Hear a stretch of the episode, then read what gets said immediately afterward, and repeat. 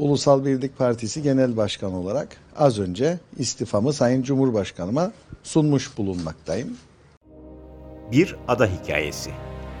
Podcast'imizin başlığını minnetle andığımız büyük üstadımızdan Yaşar Kemal'den ödünç aldık. Size bir ada hikayesi anlatacağız. Ama ne yazık ki bizim ada hikayemizin kahramanları Poyraz Musa kadar onurlu değiller. Biz mafyadan bahsedeceğiz.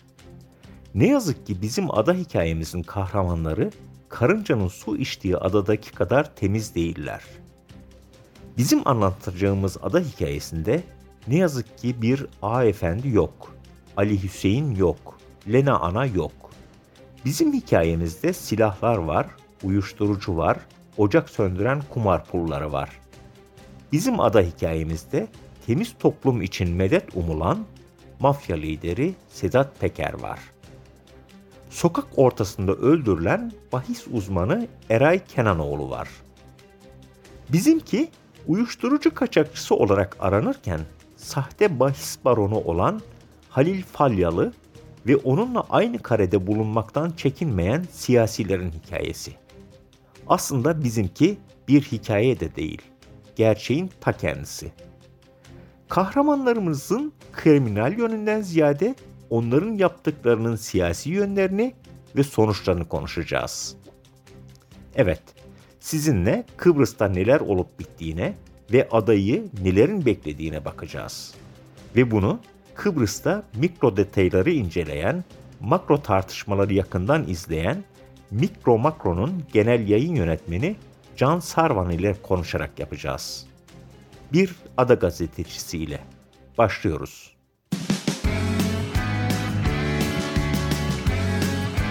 Oku, dinle, izle. Kısa Dalga. 18 Eylül 2019 akşamı Naci Talat Caddesi'nden 14 el silah sesi geldi. Eray Kenanoğlu'nun otomobilinin hemen yan arkasında beyaz bir otomobil duruyordu. Kenanoğlu tam arabasına binerken arka taraftan bir kişi belirdi ve tabancasındaki bütün mermileri birkaç saniye içinde boşalttı. Beyaz araba ilerledi, saldırgan da kendisini kaçıracak olan bu arabanın yanında bir müddet koşup biraz ileride bindi. Böylelikle olay yerinde arabaya binmek için zaman kaybetmemiş oldu. Yani tam bir profesyonel işi. İki kişilerdi. Kıbrıs'a Türkiye'den turist olarak gelmişlerdi. Sonra da ilk uçakla Türkiye'ye döndüler. Gelin 14 kurşundan sonra hayatta kalmayı başaran bu bahis uzmanı Eray Kenanoğlu'nu Kıbrıs'ı iyi bilen, adadaki olayları titizlikle araştırıp yazma cesareti gösteren Mikro Makro sitesinin genel yayın yönetmeni gazeteci Can Sarvan anlatsın. Sedat Peker'in eski sağ kolu olduğu ileri sürülüyor biliyorsunuz Eray Kenanoğlu'nun. Ee, Eray Kenanoğlu'nun bahis sitesi uzmanı olarak tanınması ilgi çekici değil mi? Çünkü 2015-2016'ya kadar muhtemelen Kenanoğlu e, Peker'in adamıymış öyle görünüyor. Sonradan e, Peker'le arası bozulmuş. E, iyi de bu arası bozulan Kenanoğlu bahis altyapısını çok iyi bilen biri olarak anılıyor. Bu tesadüf müdür? Buna ilgi çekilmemesi bunca haber yapılıyor. Gerek Türkiye'de gerek Kıbrıs'ta. Bana da işin bu kısmı çok ilginç geliyor. Ee, bir zat var eski adam deniliyor, eski sağ kol deniliyor. Ee, bu zatın e, Falyalı'nın kardeşiyle çalıştığı iddia ediliyor. Ondan sonra iddianameye giriyor. Yok efendim beni vurduran Peker'di diyor bu zat vesaire vesaire. Ama bu adam aynı zamanda bahis uzmanı. Şimdi Peker'in 2014'ün 2014'ün Kasım ayında Kıbrıs'ın kuzeyine geldiğini biliyoruz. Bunu nereden biliyoruz? Gelmeden önce bazı yayın organlarına o zamanki adamı olan Eray Kenanoğlu tarafından müjdeleyici ilanlar verilmişti. Bunun haberlerine bugün de internetten ulaşabiliyoruz. Yani çok değil 6-7 sene önce e, Peker'in e, yakın bir adamı o zaman da bahis sitesi uzmanıydı. Bahis, Peker, Kenanoğlu. Sonra ne olduysa oldu. Kenanoğlu'nun Falyalı'nın e, kardeş Hüsnü Falyalı ile ortak iş yaptığı ileri sürüldü. Bu bu şartlarda bet işi gibi görünüyor doğal olarak. Ee, bütün bunlar şunun işaretidir bence. Sedat Peker Falyalı arasında henüz bilmediğimiz bir tür çıkar çatışması olabilir. Ee, sırf Kenanoğlu'ndan bile buraya ulaşabiliriz. Ben Peker'in Falyalı'yı sadece Türkiye iktidarıyla iddia olunan kirli ilişki nedeniyle e, Peker tarafından ortaya atılan ve üzerine gidilen bir isim olduğunu düşünmüyorum. Bu arada belki şu aşamada öğrenemeyeceğimiz başka çıkar çatışmaları da söz konusu olmuştur. Bunun e, er ya da geç ortaya çıkacağını da düşünüyorum. Eray Kenanoğlu daha sonra kendisini Sedat Peker'in vurdurduğunu iddia edecek ve bu olay Peker iddianamesi içine girecekti. Bakalım önümüzdeki süreçte bu olayın aydınlatılması nasıl bir seyir izleyecek? Şimdi Eray Kenanoğlu'nun uzmanlık alanı olan sahte bahis sistemi pastasının önemli bölümünü elinde tutan Halil Falyalı'dan, ada hikayesinin asıl kahramanından bahsedelim. Kenanoğlu'nun vurulmasının üzerinden iki buçuk yıl geçtikten sonra Kıbrıs'ta bir başka gelişme oldu. 2000 yılların başında kumarhane güvenlikçisi olarak işe başlayan, 20 yılda yüzlerce milyon dolar servete kavuşan Halil Falyan'ın kumarhanesinde bir olay yaşandı. Turgut Katırcı daha bu Ekim ayı başında Halil Falyalı'nın kumarhanelerinden birinden para çaldığı iddiasıyla kaldırıldı. Alıkonulup darp edildi. Zorla bazı belgeler imzalattırıldı. İşte adada yıllarca kara para akladığı, sahte bahis sistemi işlettiği bilinen ve hatta ABD'nin uyuşturucu kaçakçısı olarak aradığı Falyalı polise gidip teslim oluyorum dedi ve tutuklandı. Şimdiye kadar neden yakalanamamış, dahası siyasetten, polisten nasıl koruma görmüştü? Bizce asıl soru buydu. Önce Kıbrıs'taki meslektaşımız Can Sarvan'ı dinleyelim. Sonra Kıbrıs polisinin Türkiye ile organik bağını anlatalım. Dikkat edin, ilginç bir isme çıkacağız. Bekleyin. Sarvan polisteki değişimi Falyalı'nın yakalanmasını anlatıyor. KKTC polisinde e, şu anki genel müdür Ahmet Soyalan'ın e, kara parayla mücadelede e, başarılı adımlar attığı söylenebilir. Bu çok önemli çünkü daha önceki e, Kuzey Kıbrıs Türk Cumhuriyeti Polisi'nin genel müdürü Süleyman Manavoğlu hakkında olumsuz e, aksi iddialarda bulunulmuştu. E, dolayısıyla e, bugünkü polis genel müdürü Ahmet Soyalan'dan önce bir gün e, çok da uzak olmayan bir geçmişte eğer bize denseydi Falyalı bir gün bu şekilde tutuklanabilecek açıkçası kimse ihtimal bile vermezdi. Ama tabii ki bu e, buradaki polisin Türkiye Genel Kurmayına bağlı olduğu gerçeğini değiştirmiyor. Ve açıkçası Türkiye'ye rağmen Kıbrıs Türk polisinin Halil Falyan'ın teslim olmasını sağladığına inanmıyorum. Kuşkusuz bu Türkiye'nin de onayıyla olmuştur.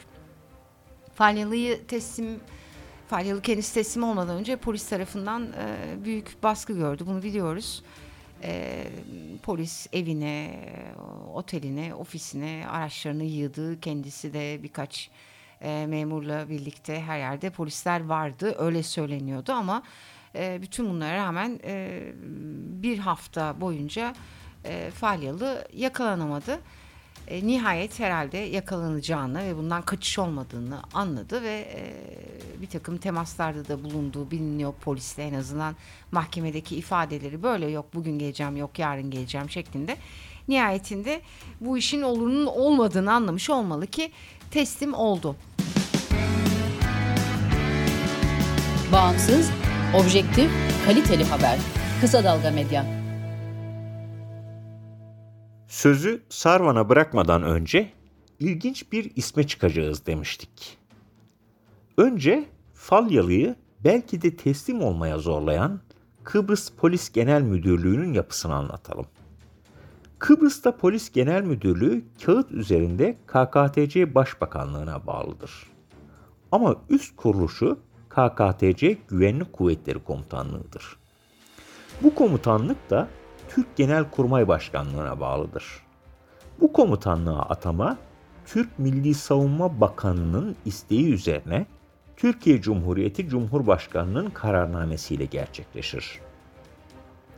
Nitekim şimdi adada Güvenlik Kuvvetleri Komutanı olarak görev yapan Tüm General Zorlu Topaloğlu 4 Ağustos 2020'de atandı. Topaloğlu, Genelkurmay'ın kritik noktası olan istihbarata karşı koyma ve güvenlik daire başkanı olarak görev yaptığı sırada ve öncesinde Genelkurmay'da Milli Savunma Bakanı Hulusi Akar ile çalışmış bir isimdi. Ve Akar ile yakınlıkları biliniyordu. Akar o dönemde Genelkurmay Başkanı idi.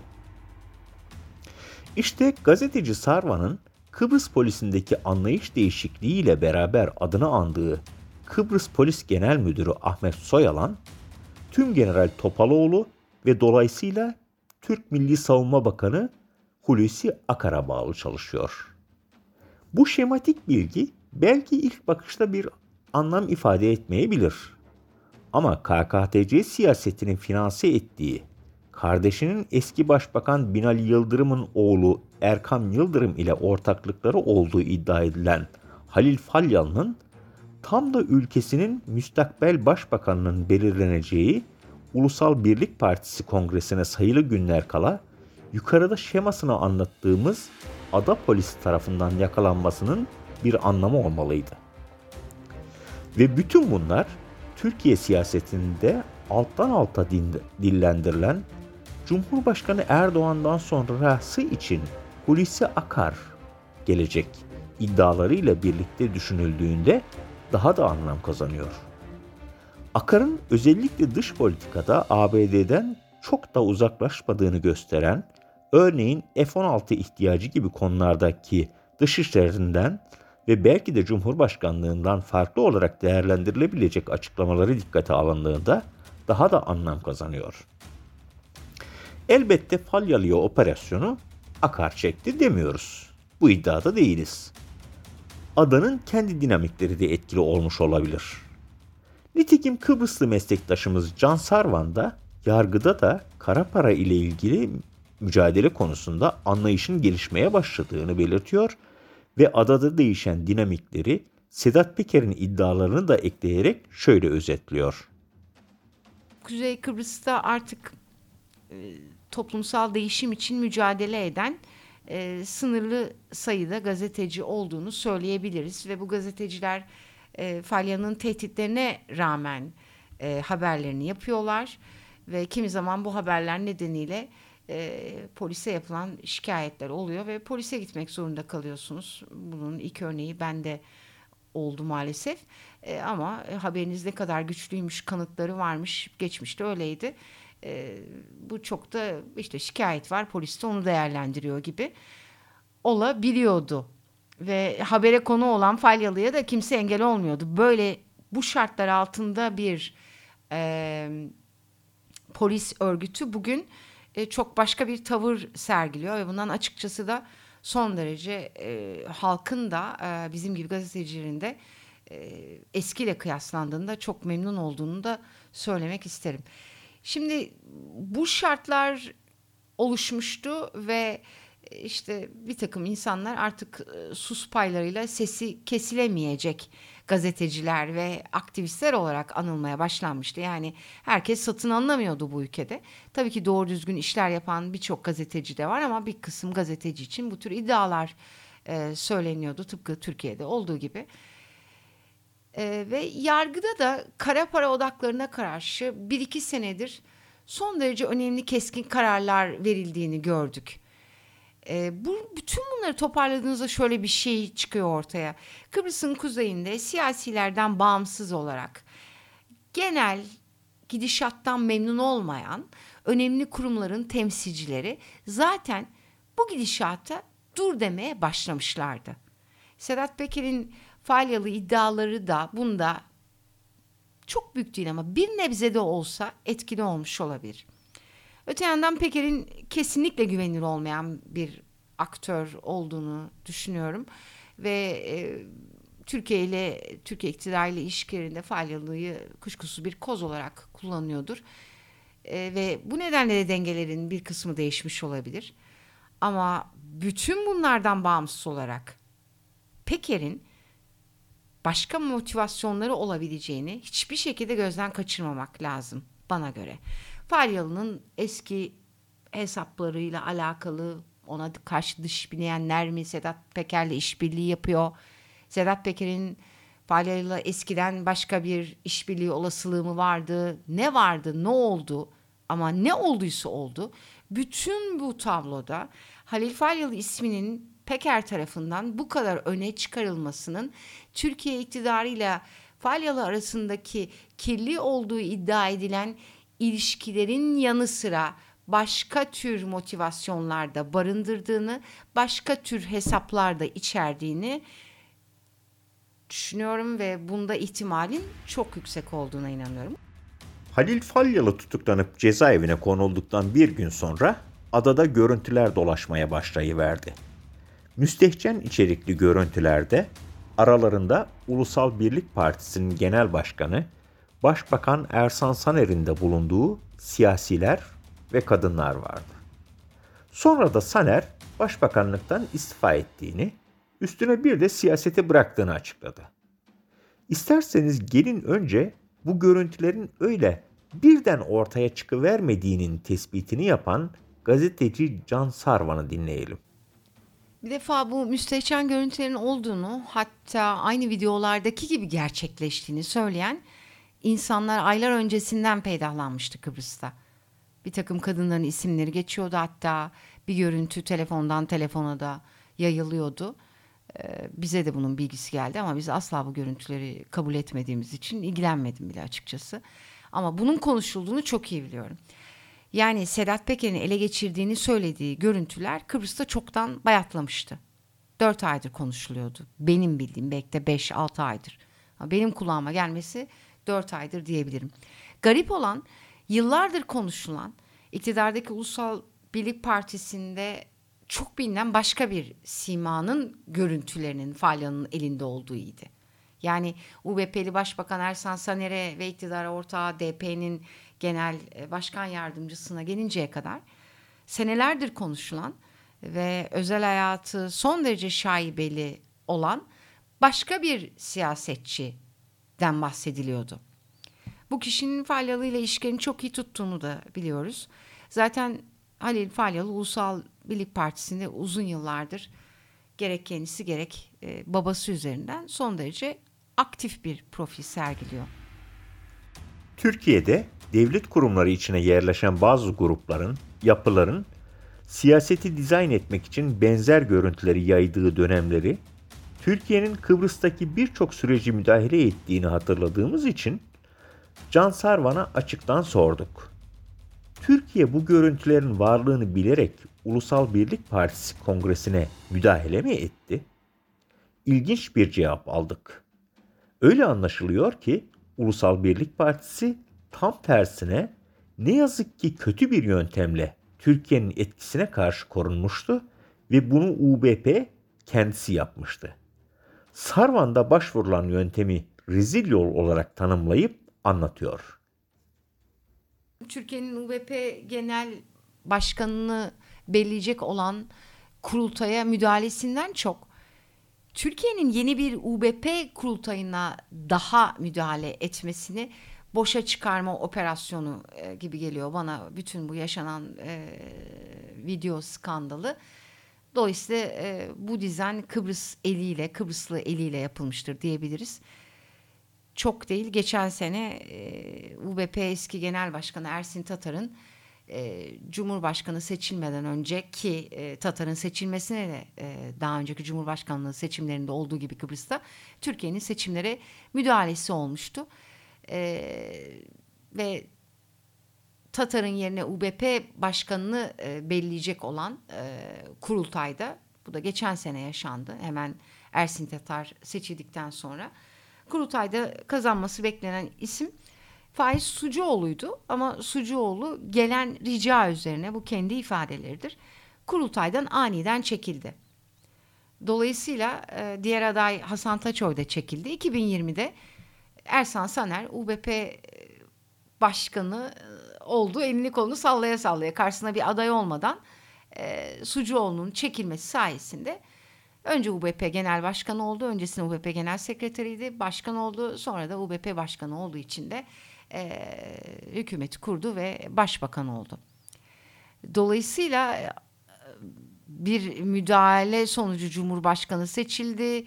Arkasından gene UBP kurultayına yapılan müdahale sonucunda iki isim gelen ricalar üzerine çekildi ve e, bugünün başbakanı Ersan Saner çok rahat bir şekilde hem genel başkan oldu hem de başbakan oldu. E, dolayısıyla UBP kurultayından 10 gün önce kaset, kaset olayının patlatılmasında e, Türkiye'nin devrede olduğunu e, çok düşünmüyorum, hiç düşünmüyorum. Bana kalırsa e, Saner karşıtlarının devrede olduğunu düşünmek daha makuldür. Nitekim e, hem kaset oyunda tutuklananlar arasında Saner karşıtı UBP'liler var. E, bir kişi çok açık şekilde Faiz Sucuoğlu'nun e, eski özel kalem müdürü. Eskiden kendisi bakanken ki özel kalem müdürü. Ama e, sadece bu değil yani kaset olayının e, organizasyonunda bir UBP'nin üstelik e, gelen rica üzerine kurultaydan e, çekilen e, Sucuoğlu'na yakın bir isimle açıklanabilir bu durum değil bu sadece. UBP'nin geçmişine de bakmak lazım. Ee, daha önce de e, Türkiye iktidarının çok kolladığı 2010-2013 döneminde başbakanlık yapan artık vefat etmiştir İrsen Küçük. 2013 erken genel seçimlerinde milletvekili olarak bile seçilememişti. Yani hayatının büyük bir kısmını politikaya adamış ve yıllarca milletvekilliği yapmış. Arkasından UBP Genel Başkanı ve e, Başbakan olmuş bir isim. E, Türkiye'ye olan e, yoğun yakınlığının e, belli olmasından sonra e, bizzat UBP'liler tarafından operasyona uğramıştır. Ama burada şunu da ayırt etmek gerekiyor. E, UBP içindeki bu e, dönüşüm demokratik değerlere bağlılıktan falan ileri gelmiyor. Bunu çok kişisel çıkarları için hesaplar soruluyor ve bu tür cezalandırmalar yapılıyor. Dolayısıyla Ersan Saner'in son derece etik dışı olarak e, mağdur olduğu koşulların farklı boyutta geçmişte başka başka örnekleri de olmuştur. İhsan Küçük e, farklı bağlamda bu örneklerden biridir. E, dolayısıyla e, şunu da düşünmüyorum. Hani e, neden böyle bir yolu eğer böyleyse neden böyle bir yol tercih etti UBP'liler? Eğer böyleyse diyorum tabii ki. Yani Türkiye'nin arkasında durduğu e, Ersan Saner'e doğrudan muhalefet etme gayreti içine bile girememiş bir UBP görüyoruz. Çünkü bunu yaparsanız Kıbrıs Türk siyasetinde özellikle UBP'de bilirsiniz ki bu şekilde seçilseniz bile ardından Türkiye ile başınız ağrıyabilir. Yani Türkiye'nin istediği e, adayın karşısına çıkıyorsanız bunun da bir bedeli vardır.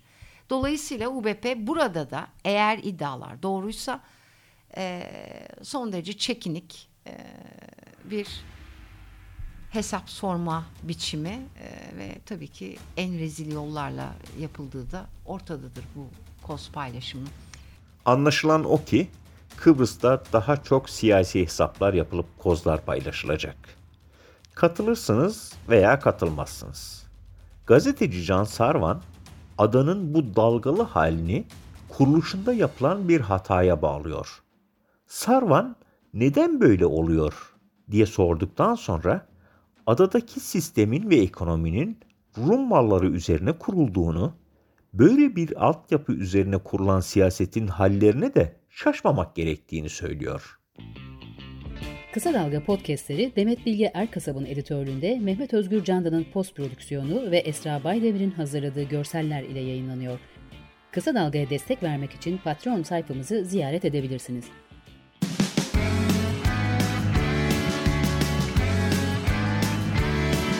Kulağınız bizde olsun. Kısa Dalga Podcast.